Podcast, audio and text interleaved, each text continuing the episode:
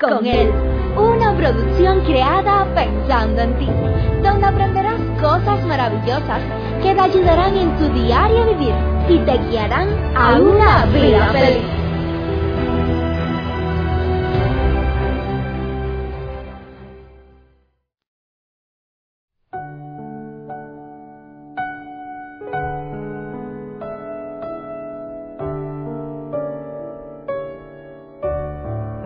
No sé en cuántos de nosotros exista la preocupación, exista la interrogante, ¿por qué nos gustaría ser recordado el día que ya no estemos? Saben que hablar acerca de amabilidad, hablar acerca de un buen comportamiento, un comportamiento altruista, solidario, esas son palabras muy fáciles de comunicar. Pero en realidad esos son los valores que nos distinguen. Eso es lo que nos nace del corazón o simplemente esas son palabras que mostramos frente a las personas cuando queremos que tengan una buena opinión acerca de nosotros. ¿Por qué lo conocen usted?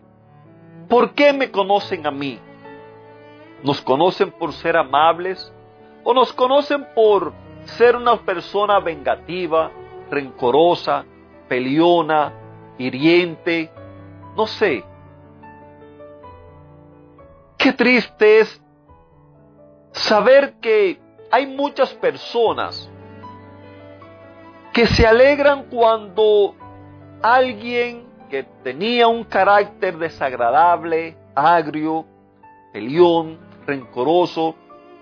Hay personas que se alegran cuando ya esa persona no está.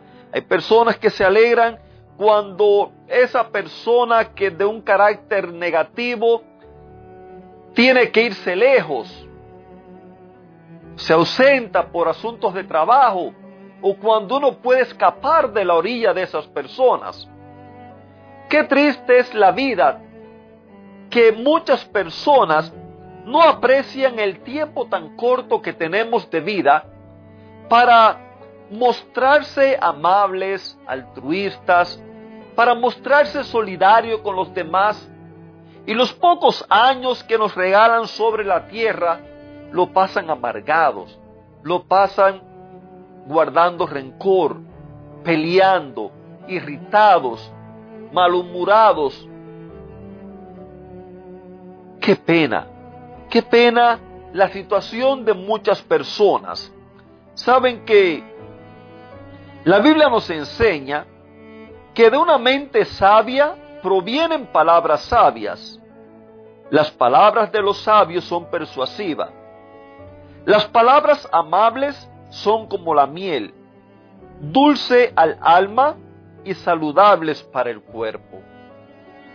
Queridos amigos, ya anteriormente hemos visto que la sabiduría viene de lo alto, viene de Dios, del Padre de las Luces, en quien no hay mudanza ni variación ninguna. Y por eso en la Biblia se nos aconseja, si alguno tiene falta de sabiduría, pídasela a Dios. De una mente sabia, de un corazón sabio, no salen palabras hirientes. De un corazón sabio no salen palabras ofensivas. Palabras que puedan ser como golpe de espada, como nos dice en, el libro de los Proverbios, que hay hombres cuyas palabras son como golpe de espada y podemos decir que hay mujeres cuyas palabras son como golpe de espada. Es que ¿Qué es lo que hay en la mente de esas personas? ¿Qué es lo que hay en el corazón de esas personas? Que sus palabras, eso es lo que dicen. Mira lo que nos dijo Jesús. Jesús nos enseñó que un buen árbol no puede producir frutos malos y un árbol malo no puede producir frutos buenos. Por lo tanto, una persona buena produce cosas buenas del tesoro de su buen corazón. Y una persona mala produce cosas malas del tesoro de su mal corazón. En resumen, lo que uno dice brota de lo que hay dentro del corazón. No sé cuántas ocasiones nos ha sucedido que hemos estado frente a alguien que dice algo, algo que cuando le reclaman o cuando esa persona se da cuenta que lo que dijo está fuera de lugar, rápidamente busca la manera de arreglarlo con otra cosa. En muchas ocasiones, tratando de arreglar lo que hace es echar a perder más aún lo que dijo. Es que nosotros no nos damos cuenta de la realidad que nos enseña la Biblia. Nosotros no nos damos cuenta, no le prestamos atención a las palabras que nos enseña Jesús.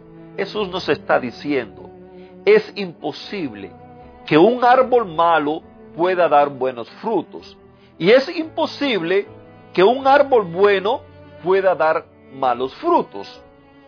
Una guayaba, un, un palo, como dicen en Puerto Rico, un árbol, una planta, una mata, no sé, como le digan en los distintos países, un árbol de guayaba no puede producir limones. Y un árbol de limones, una planta de limones, no puede producir uvas. Cada cual va a producir lo que hay dentro de sí. Cada cual va a producir lo que tiene en su interior. Y es posible que usted diga, bueno, es que yo soy así. Yo quisiera ser diferente, pero no puedo. Y yo lo sé. Yo también soy así. ¿Cuál es la diferencia?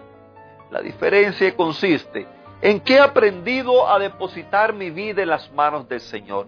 He aprendido a caminar cada día con Él. He aprendido a entregarle mi vida a Él. He aprendido a entregarle mi voluntad a Él. He aprendido a dejar que sea Él quien guíe, quien moldee, quien transforme mi carácter. Cada uno de nosotros tenemos la misma necesidad. Y no es asunto de un día, es un asunto de un diario vivir, de un diario caminar con Él, de donde quiera que estemos, así vayamos a dormir, vayamos a trabajar, a jugar, de vacaciones, lo que usted vaya a hacer, usted esté seguro que Jesús va con usted. De hecho, Él siempre va a su lado. Él siempre lo acompaña. La pregunta es, ¿anhela usted su compañía? ¿Anhela usted la presencia de Él donde usted va? En las cosas que usted está hablando, en las cosas que usted está viendo. ¿Anhela usted la compañía de Él? ¿O, o somos de aquellas personas que le decimos, mira, quédate por allá, no quiero que me acompañes, no quiero que vengas conmigo, yo sé hacer las cosas yo solo, yo sé medirme yo solo. Muchas veces hacemos eso. Y tristemente nos damos cuenta cuando hemos caído. En ocasiones caemos feo, en ocasiones nos duele, en ocasiones nos herimos, herimos a otras personas. Sin embargo, cuán bueno es Él, cuán bueno es Él que siempre está dispuesto a estar allí con nosotros, siempre está dispuesto a recibirnos de vuelta, siempre está dispuesto a continuar trabajando en nuestras vidas, transformándonos para que dejemos de ser personas vengativas, para que dejemos de, de ser personas de mal carácter, personas rencorosas, personas que vivamos una vida que nos hace daño a nosotros y también hace daño a las demás personas. Recuerde siempre, querido amigo, nunca me voy a cansar de decírselo, porque es la realidad. Y hasta que usted no lo pruebe, hasta que usted no lo decida, nunca se va a dar cuenta de lo que le estoy diciendo. El anhelo de Dios para cada uno de nosotros es que seamos felices, es que podamos gozar de una buena vida y una vida en abundancia. Es que podamos gozar de buenas relaciones, de buena familia, de buenos matrimonios. Es que podamos gozar de una vida placentera. Pero eso solamente, eso solamente es un resultado de nuestra relación con Él y de la presencia de Él en nuestra vida en todos los aspectos. Queridos amigos, en el día de hoy quiero invitarte una vez más para que tú decidas caminar con Él, para que tú decidas que Él guíe tu vida. Pídele que transforme tu pensamiento, tu carácter. Pídele que te haga una nueva persona. Que Dios te bendiga. Te mando un fuerte abrazo.